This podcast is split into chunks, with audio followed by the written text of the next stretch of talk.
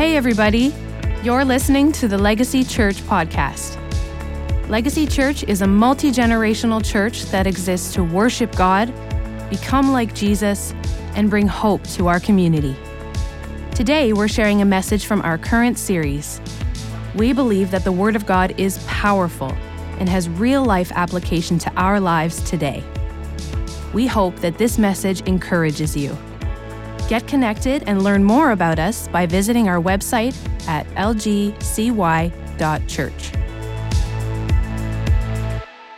We were asked to speak today. Um, I was really, really hoping that God would lay one of the easy kind of verses or books on our hearts. Maybe give me like five loaves, two fish, the woman of two pennies, something easy, but he gave us Haggai today. Are you guys familiar with the book of Haggai? We'll, we'll, we'll dive into it. We'll dive together. into it. Yeah, don't worry, don't worry. If you don't, it's all good. It's all good. But I was, oh my, oh my gosh, we got to dive into this. So Sharon and I, um, we both just tackled it. Um, I mean, for the last couple of weeks, and uh, as we're preparing for this message, we really felt like um, we were going to do a little history dive into the Old Testament book this morning. And um, just before we get into the scripture, uh, we wanted to set the scene here and give you a little bit of context. So, Haggai is one of the smaller prophetic books. We know some of the larger prophetic books. There's, you know, Daniel and Isaiah. And um, the people of Israel were conquered by Babylon because they broke their covenant with God again through idolatry and injustice. When the Persian conqueror Cyrus the Great captured Babylon from King Nebuchadnezzar and took control of the land, he issued a decree that permitted all the Jews to go back to their homeland. So the book of Haggai was written 70 years after this exile and recounts the experience of a group of around 50,000 Israelites led by Joshua and Zerubbabel. Say that, Zerubbabel. Zerubbabel, who returned to rebuild uh, Jerusalem. So the prophet Haggai, man, I can't get comfortable here. I'm tall, I'm tall, but I'm like also, yeah. Uh, Haggai's prophecy came at a time um, when the people of Judah were extremely vulnerable. So he recorded four messages to the Jewish people of Jerusalem in 520 BC, 18 years after the return from exile in Babylon. They had been humbled by their exile to Babylon, hopeful in the return to the promised land, and then so discouraged by opposition in, in the rebuilding of the temple that they quit. So, just a little bit of recap. After King Nebuchadnezzar, they exiled out of Babylon, off to do their own thing, off to rebuild the temple, off to rebuild their lives. And um, they realized that it wasn't that easy right after they exiled. So they did, for two years, they had, um, after two years, they had quit. So when the Jewish people came to Jerusalem, they had quickly rebuilt the altar and began offering sacrifices. Then, two years after they returned, they started construction on the temple, which was led by Zerubbabel. But the work stopped after those two years. Despite the glorious beginning, the Jews were filled with discouragement and derailed by a lack of focus. They had been through a lot, and the reasons for stopping the work were pretty logical if you take them all at face value. So, into that scene, God raises up Haggai, and two months later, Zechariah to, to proclaim his message to, re- the, the, to the returned remnant people. That was great. Great setting the scene. Now we are going to read. I love reading. We're going to read a lot. Um, so bear with us. But this is the word of the Lord, and there is so much that we can learn from it and glean from it. So let's do it. Buckle up. Chapter one. So here we are. The book of Haggai, again, it was one of the minor prophets, only has two chapters. We're not going to read all of the second one, but let's get started. And I think it, it might be up on the screen. So here we go. Chapter one. We're going to read out of the ESV version if you did want to follow along. in your own Bibles, you can, or you can follow along on the screen, or just listen. So, in the second year of Darius the king, in the sixth month, on the first day of the month, the word of the Lord came by the hand of Haggai, the prophet, to Zerubbabel, the son of Shealtiel, governor of Judah, and to Joshua, the son of Jehozadak, the high priest. So we know these two men are leading, okay, the remnant.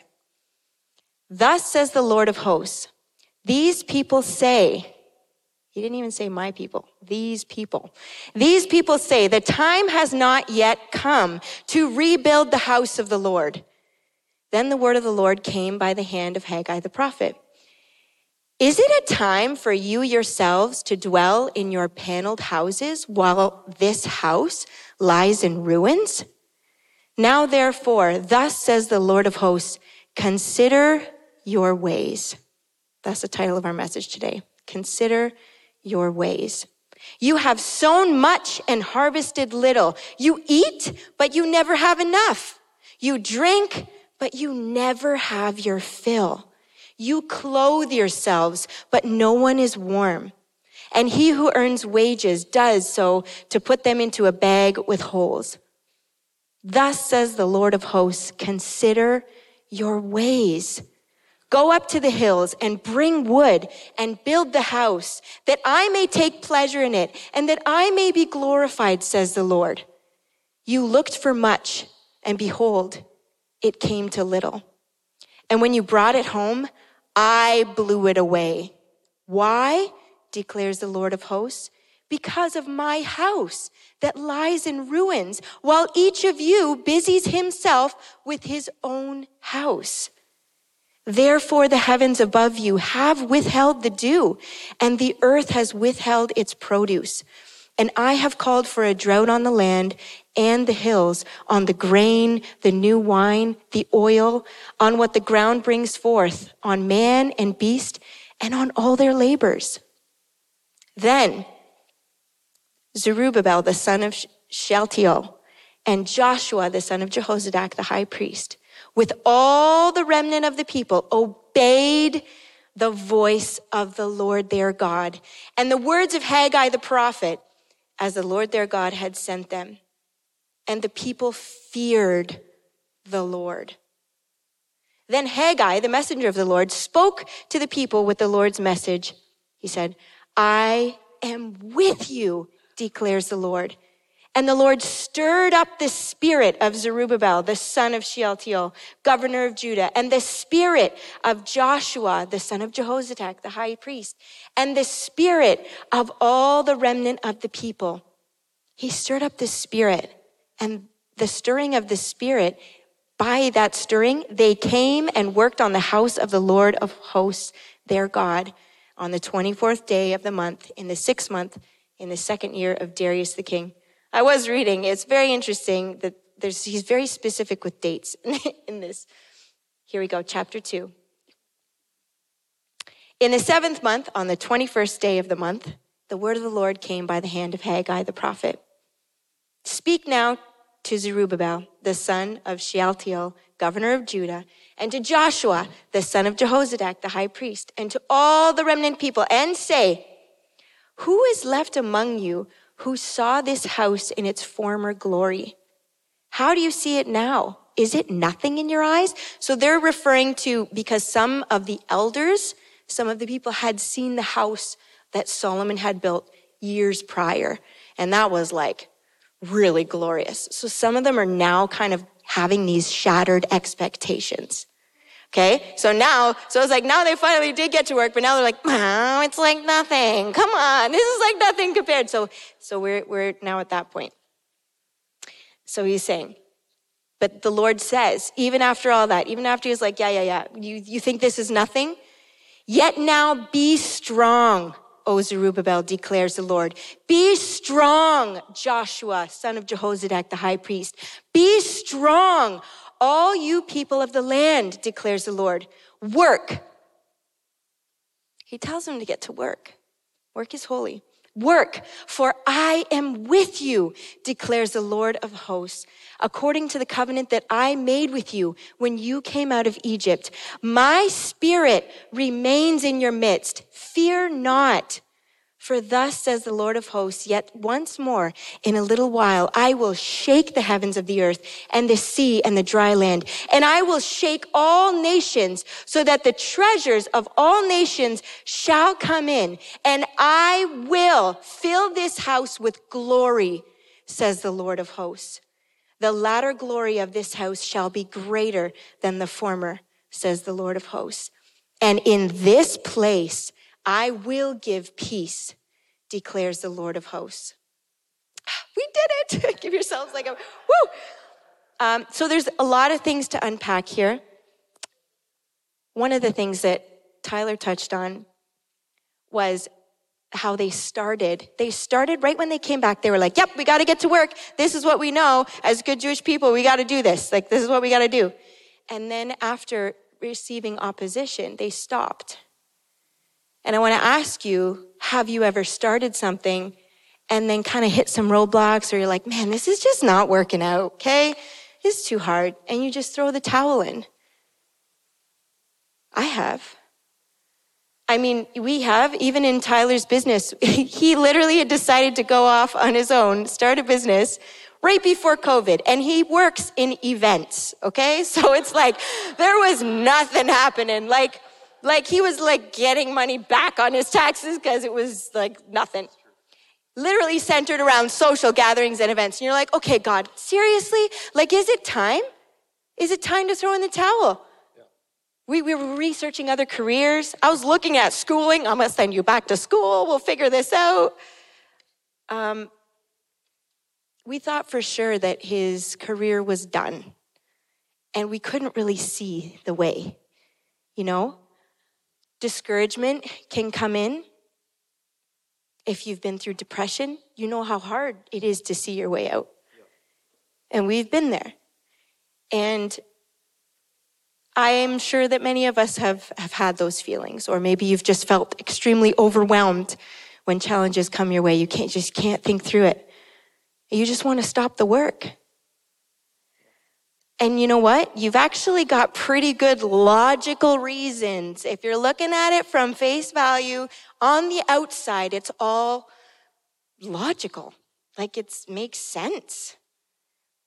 But we have to consider what does God say? Not what people say, not what, not what culture says, not what the rest of society is saying.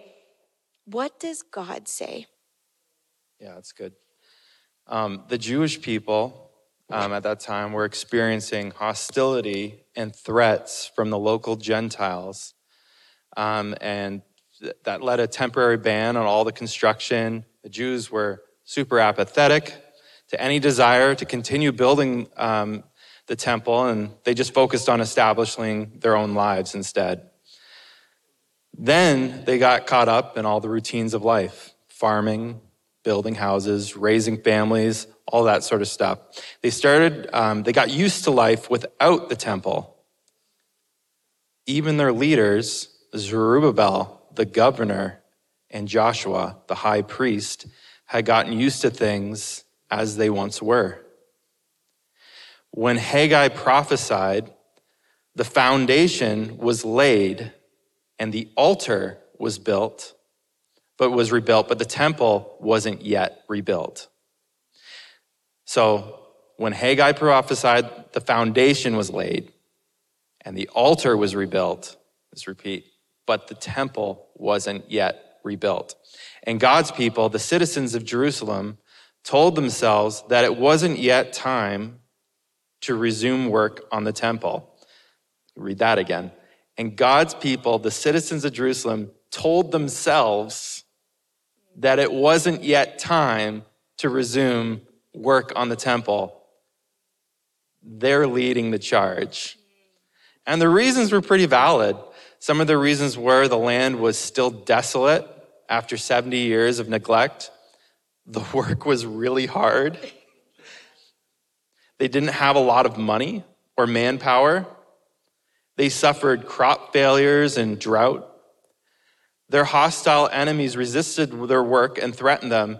And then in Ezra, um, it says actually that they remembered easier times in Babylon. They would have rather been in Babylon again than have to do it on their own. So many things were seemingly stacked up against them, but the people were saying this, not God. The people were saying all this, not God.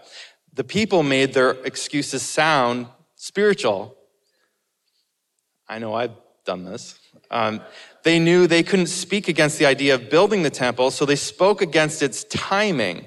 They knew the temple needed to exist, but the timing for it wasn't right for them. So instead they said, isn't it, isn't, it isn't God's timing to rebuild the temple. And God saw their excuses and their poor priorities and noticed that they were not living like his people, trusting in him and living by faith. In Haggai 1:5, the Lord says, Consider your ways. The word consider is translated from the Hebrew word sum, S O O M, which means to attend to, and is used five times in the book of Haggai. In this case, the prophet was asking the Jews to carefully attend to or carefully assess their priorities. The Hebrew figure of speech for this phrase is literally put your heart on the way. In some translation, was it put your heart on the road? Yeah, in some it said like literally is like put your heart on the roads. Basically, roads lead you in a certain direction. Like stick your heart right out there on the road. Decide, is this the way you want to be going? So yeah, Haggai, Haggai, Haggai. I'm saying it right, right? Sometimes it sounds weird. Haggai asked God's people to consider which direction their lives were heading, and if they really wanted it to continue that way. Mm-hmm. Sometimes I feel a gentle prodding in my spirit, and my stomach, like the COVID times, where I felt God asking me to consider how I was looking at things, to consider what direction my life was heading, and if I really wanted to continue that way. Yeah, that's good. And you know what's really neat about the book of Haggai is that when the prophet came and declared this message and was like, yes, this is what you need to do, they actually obeyed.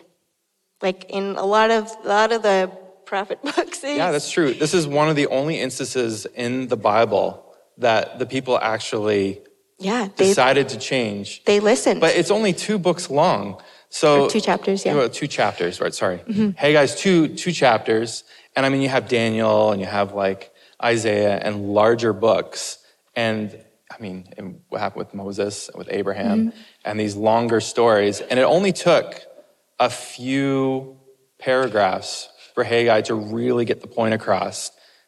Yeah, he was passionate, straight to the point, and the people listened and they considered their ways, which is pretty neat. Um, so there was nothing more important for the Jews than to show that the Lord was at the center of their thoughts and actions. So Haggai directed them, you know, this is what you need to do, guys. You need to rebuild the temple. You need to actually put God first, like in what you're doing. And they acted in obedience.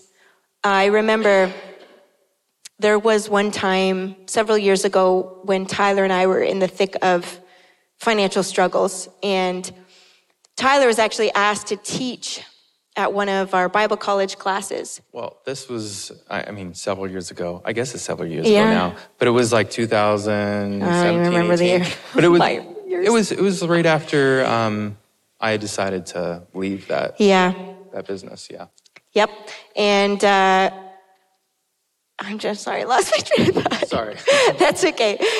Anyways, I remember it was a hard time, okay? And uh, Tyler was really having to push through, just in general, to even be obedient and, and do that. I remember that, how he was struggling, especially when you're going through a hard time and you're like, man, I gotta now like deliver the word of the Lord. It's like, I don't really feel like it, not feeling it today. Um, but he did, and he was obedient. I stayed home with the kids, so I had no idea like how it went. But I remember him coming home, and he had such a different disposition. Um, and I was just really proud of him that despite his feelings, because our feelings, we can't be led by our feelings about things. you know, and so he, he went through and God really helped him. And uh, at the time too, like I had said, we were really, we were struggling financially, but I don't even think he mentioned that. I think he was just more saying we were struggling at the time. I just kind of had left a job that Yeah. that was paying very And I think I had just, we were about to have another baby. We're, yeah, there's a lot of things. So many things. I decided to go for the job that didn't pay any money. Yeah, because we felt like that's what the Lord time. wanted us to do. So that month, I do remember we were short $957. And I was like, I don't know how we're gonna pay this. This is like basic need stuff, not extra, the like mortgage and like food, okay? And uh, the next day, I remember we get this knock at our door, and there's this dear couple from our church that was standing at our door. And they said, We really feel like God wants us to give you this thousand dollars. And like, guys, we did not tell them, we did not say, we need $957. Yeah. Like, we, we had not done it in any way that was like begging or anything like that. And um, I had heard afterwards that Tyler had kind of shared about our struggles, not in a woe is me kind of way, but in just a humble, honest way. Like we're a community, we're a body of believers, and it's like if we can't even be honest with where we're at, it's like, how are we going to help each other? Yes, we are led by the Spirit of the Lord, and that's what's amazing. We didn't actually need to say the amount. We didn't need to say this is the exact amount. The Spirit of God revealed that to the couple. But the couple was obedient. And we will never forget that generosity. And I believe that God, well, it's scriptural. He, I believe he really did bless that family because of that. And, you know, there was no announcement. In fact, I think this is the first time we've ever even talked about it. Like, we didn't share it with anybody. And uh, I think there's that quiet obedience to the Holy Spirit that's really important. And I just think it's really beautiful. And I wanted to encourage you with that because in the process of facing those dark times, our character, our character, Tyler and mine, was being forged. But guess what? So was theirs. Yeah. So, no matter which side of the story you find yourself on, whether you're on the side of the story where you're the one that's struggling, or you're in the one that's walking in God's abundance, That's right. God gives us the opportunity to be either a blessing or to be blessed. Proverbs 11:25 says, "The one who blesses others is abundantly blessed. Those who help others are helped." And this is, I don't know, it's just how incredible our God is. God is faithful, and He's given us this community and each other for a purpose. And it's just through it all, no matter what side you find yourself on, God is working on the condition of our hearts and our attitudes and our character. Yeah. Um, we're to be living examples pointing to Jesus, who is the true temple, foundation of our lives. In 1 Corinthians 3:10 through 17, Paul tells us as Christians to build our lives on the foundation of Jesus. I think the question we have to ask ourselves is Am I building a life that reflects my status as a temple of the Holy Spirit, leaving a legacy that will stand the test of time? We can't just do it in our own strength. We need the power of the Holy Spirit to help us live this life following Jesus. We are born with a drive and an ambition in our souls. It's the part of us that wonders why we're here, what the point of life is, and whether we're doing it all right. We can try to fulfill that ambition by being the best at work, making a higher salary, or having the most beautiful home, but we'll never gain enough accolades or money to make our lives meaningful. We end up trading the Creator for His creation and its une- uneven exchange. Consider your ways. Everything we do revolves around an exchange. We exchange time for money. We exchange money for goods. We exchange goods for services rendered. And at the end of Romans 1, Paul talks a little bit about this type of exchange. And it says, they exchanged the truth about God for a lie and worshiped and served created things rather than the creator who is forever praised. That's Romans 125. Paul saw people all around him worshiping their possessions or obsessions instead of God who gave them those things in the first place. Proverbs 4:23 says, "It warns us to guard our hearts because that is where our worship starts." The Bible connects character issues to the most significant of all human functions, which is worship. What this passage is telling us is that our hearts always live under the rule of someone or something. And what rules your heart will actually shape and determine how you deal with situations, how you respond, and then how your relationships are like in your everyday life.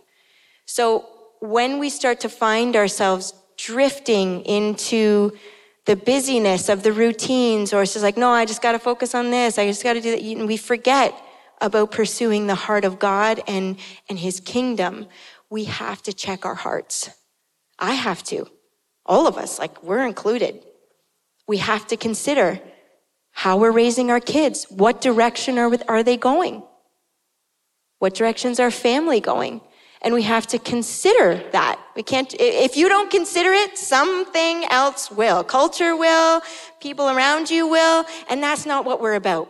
We follow the leading of the Holy Spirit and we follow what God says. Yeah. Yeah, that's right.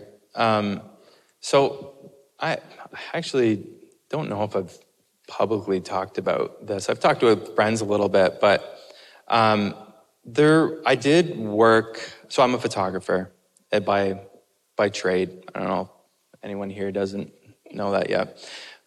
My wife's a teacher throughout the week. Um, as a photographer, I actually worked for a really great studio for about 11 years, just about 11 years. Um, and I was working really hard. It was like 90 to 110 hour weeks when it was really busy. Um, so like the it's seasonal work. Um, you know, six six to nine months out of the year, it would be super saturated, and then there would be like three to four months where it'd be kind of like you could recoup and you know hibernate because you were so burnt out.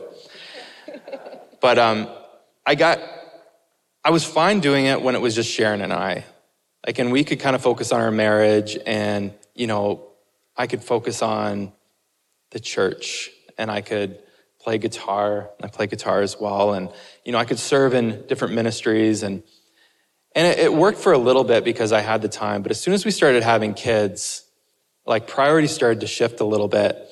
And um, after Nolan, I realized that I barely got to, you know, be with him while I was growing up in the first couple of years. And then we had Miles. And so Miles is our, our eight year old, and they were born about a couple years apart. And I had a time, I had a chance to kind of really reflect, and I felt this prodding. I felt this like, you need to recalibrate. You need to rethink. You need to consider what you're doing in this season. And um, I decided to make this the change, sit my my boss down, and he looked at me. I was I was making good money, um, really good money, and he looked at me he laughed. He actually laughed at me. he's like, What are you going to do? what are you, like, what are you thinking? And I just looked at him and I said, I know I need to do this for my family. I know I need to, I need to um, have a much more flexible, you know, life, uh, work week, and I want to see my kids grow up. And so um, there was definitely making that decision and kind of following up. I had to give like two years' notice in order to actually quit this job. Um, it sounds ridiculous, but it's, it's how you accept clients as a, in in this this business. And yeah, I just wanted to just follow through and all that. So it was a long period, and during that period, you know, my income started to dwindle. so I didn't actually feel the hurt right away. It wasn't like all of a sudden I quit and two weeks later you're like, oh my gosh, what do I do now? it just started to slowly kind of like go down and go down to the point where I was like, oh my gosh, I'm homeless now. like, I look at Sharon, I'm like, thank God Sharon has We a job. were not actually We weren't homeless, but I was just like, we weren't ma- I wasn't making any money. was I wasn't making any money, and I found Costco, and they have like these great Kirkland shirts, and and I buy packages of Kirkland shirts, and I just like I, I found out like how to spend money a little bit more wisely, and I mean it was a great season for me. But I um, I removed myself from that job. I was making great income, six figure income, and I decided to, and I had this crazy tax debt. Um, so I wasn't a great steward of my finances. Let's just say that's another discussion for another day. Maybe that'll be a really good message, and you know, I can, maybe I can master being a steward of my finances. I'm not there just yet. Um, but I decided to tackle um, my tax debt. So this is me quitting my job. This is so backwards.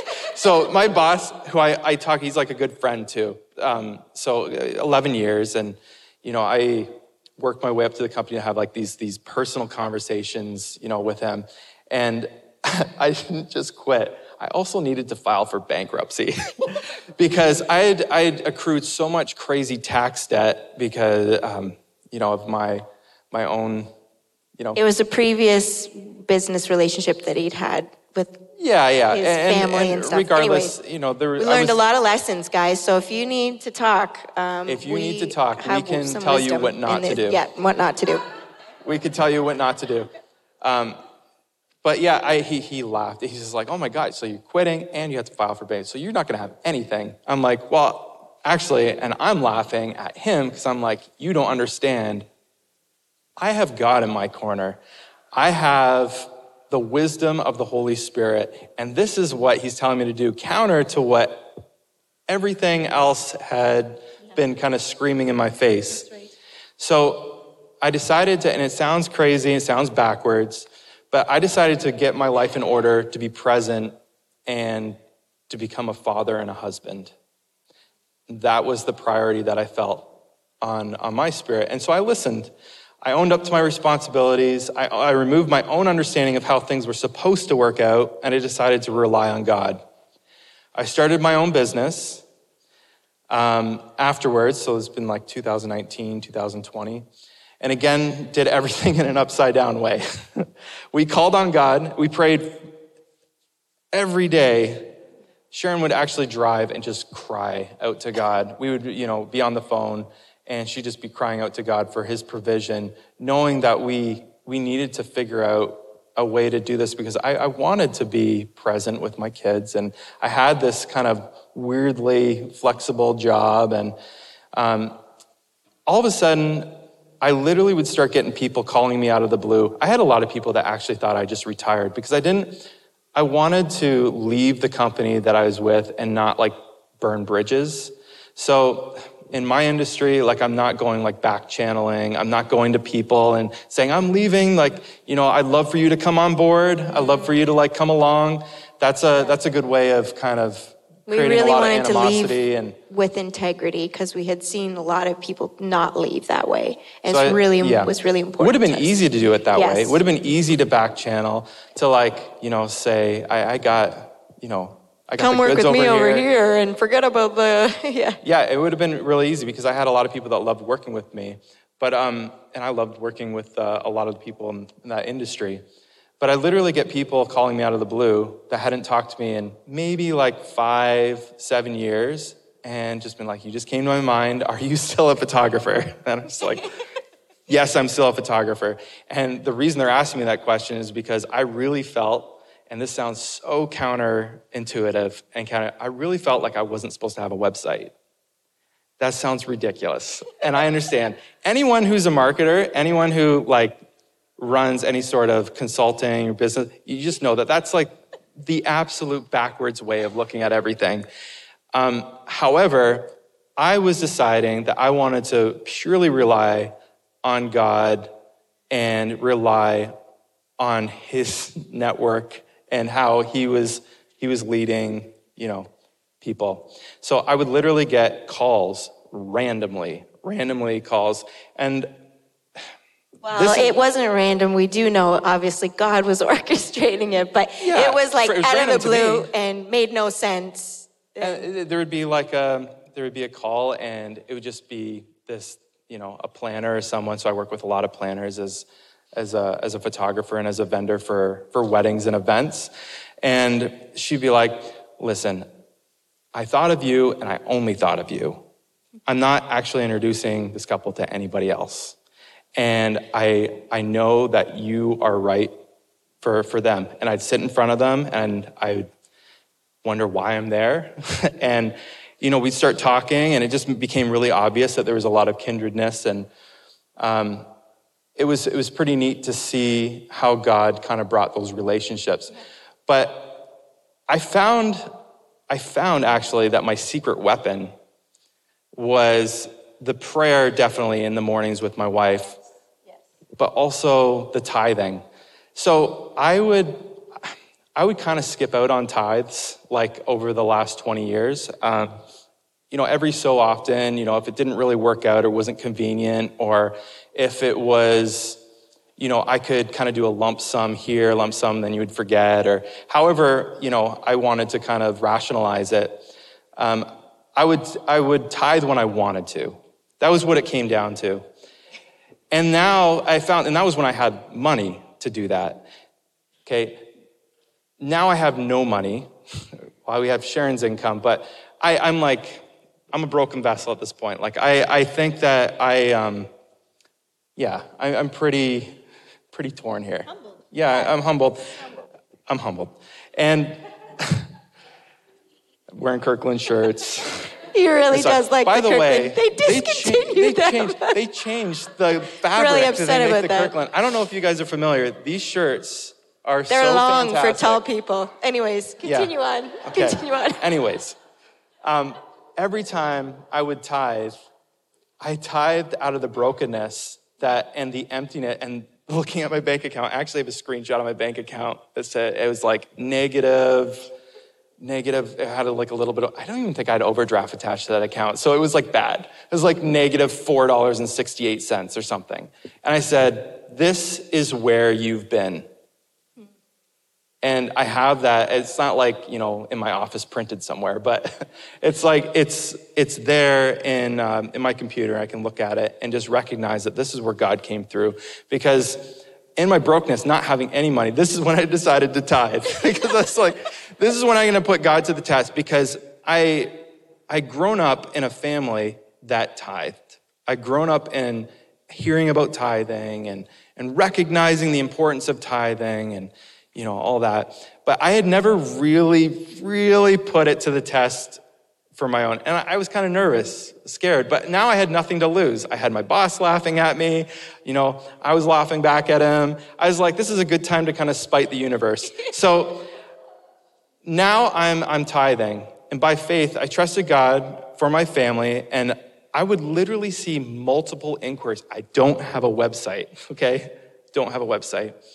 I had multiple inquiries that would come in daily into my business. And it was so much it was so much blessing that I actually had to get to the point that I was turning people down.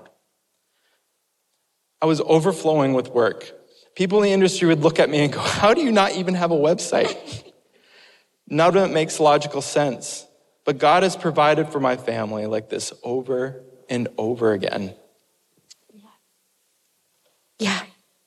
So if you find yourself in a place of financial struggle. Like we just want to, we understand. We understand what that's like. We understand what it's it's like to go through that. And I mean, along that whole way, we, we were also we had raising a young family. Like we have three boys, and now we're gonna have twins. um, and it's just like God, we know He's gonna provide. Um, the Christian walk, this one that we walk, is not always going to be one of ease. Um, throughout scripture, we see many stories of struggle. We see many storms that are faced. We see Jesus like in the storm while you're struggling. And uh, scripture does state that we will go through trials. There will be, there will be hard times. But it also says that precious endurance and character is formed through it all. And God cares far more about the condition of our hearts right. than anything else. And we have to remember who the Lord is. We have to be reminded, like we sang this morning, about God's holiness. And we have to come back to a healthy respect and honor for the Lord. The phrase in Haggai, the Lord of hosts, is frequently used in, in prophetic, the prophetic books. And here in Haggai, the phrase demonstrates God's power as a supreme warrior who has complete control over all human affairs. The God that we serve is an all powerful God. He is all knowing, He is all powerful, and He is everywhere present. And I myself need to be reminded of that. God's omnipotence is this is that he has complete and total control over everything. This includes the smallest details, the smallest things in the natural world, like scripture says about the falling of a sparrow or the number of hairs on your head. Do you want to know how many hairs I lose? Like every time I brush, I get a lot of hair. He knows. Even the events that, you know, we're talking about randomly out of the blue, it's not random. It's not by chance. That's it's orchestrated by God. And that not only includes the small things, but the big things, which are, after all, just an accumulation of all the small things. God rules not only the important events in human history, but also the lives of us as individuals. He knit us together in our mother's wombs. And I'm reading just about the formation of like a baby to my kids so they understand it. It's just like it's mind blowing. It's miraculous. He decides whether we're actually going to travel or stay home. We think we decide that. But it does talk about that in James. We, we actually have no idea what tomorrow is going to hold. So, yes, we can go ahead and we can make plans, but ultimately, the Lord decides whether those go ahead or whether they don't. Ultimately. His power is universal, it controls everything in the universe. God's omniscience, God's power is not a blind power. Everything He does has an intelligent purpose, a definite goal. And His power is universal, and so is His knowledge. In knowing His own intentions, God knows it all. He knows all the detailed happenings on the earth, in our lives. He is the ultimate standard of what is true and what is false. Not only does God know what is true, but He is the very nature of truth. Truth is who He is. God's knowledge is a precious blessing to us as His people. Psalm 139 emphasizes how deeply God knows us wherever we are. God's knowledge of us pursues us wherever we might go. You can't escape it. To the grave, to great distances, to dark places, to heaven. He knew us when we were being formed. And He knew, even back then, every day of our lifetime on earth. And God is omnipresent. His presence is every place. To say that God is present is to say He's, he's really with us. He's not absent. He knows what you're going through.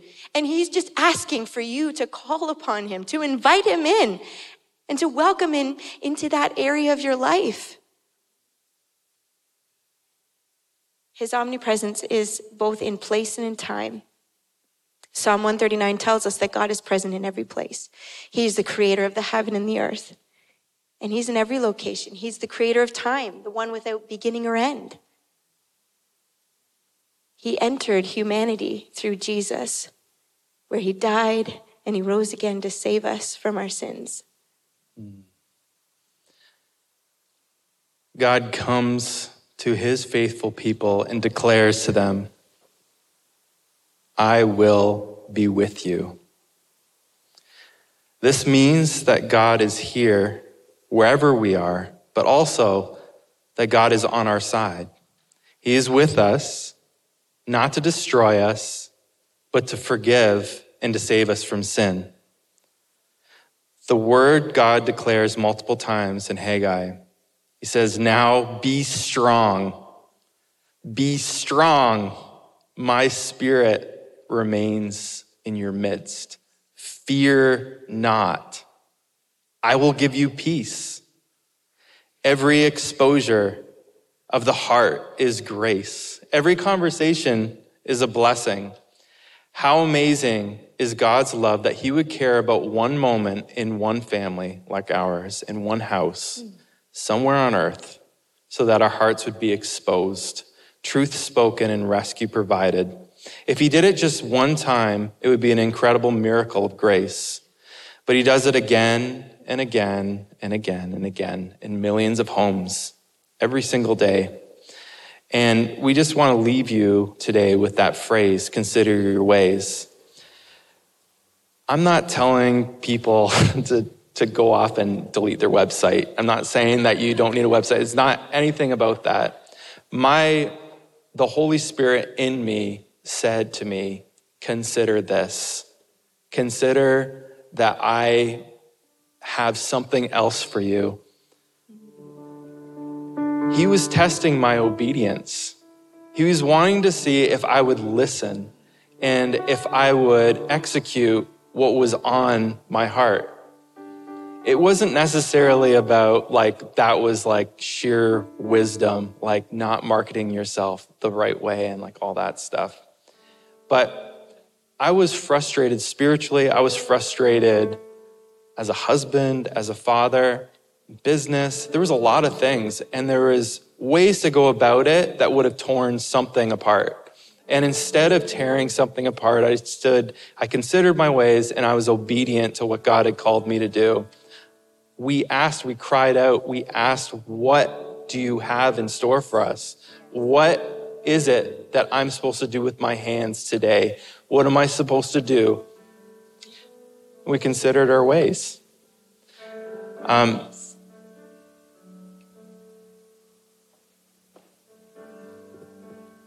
That's good. It says, Set your heart upon the way and ask God to reveal to you the direction that you're headed Yeah. and where He wants to direct you. He will faithfully lead you. He will see you through. He will financially see you through. Yeah. That's right. And the path that each of us is on is going to look different. But that's the beauty of the Holy Spirit leading you. And we just want to encourage you that when you pray, when you call on God and ask Him for direction, He will show you. Scripture says He, he hears your prayers, He will answer you. It might not look like the answer that you're maybe hoping. We're not God. But he will show you the way. And we loved this, this scripture in Haggai because we feel like it was a, it's our story. And I know there's so many different stories in this room today, but God knows every single part of your story.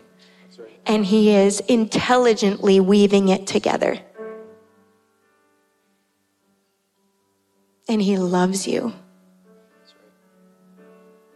So we're going to pray right now. If you want to join with me. Father God, thank you for who you are. Thank you for leading us and guiding us in every single area of our lives. We submit our minds to you this morning and our hearts. We set our heart on the roads. And we're asking for you to help examine it right now. Show us what direction we're heading, what direction you want us to be heading in. And Holy Spirit, strengthen every single believer in this room today to listen and obey your leading. We thank you for being such a gracious, faithful Father. We love you. In Jesus' name, Amen. Thanks for listening. To hear more, subscribe to this podcast and connect with us on our website at lgcy.church.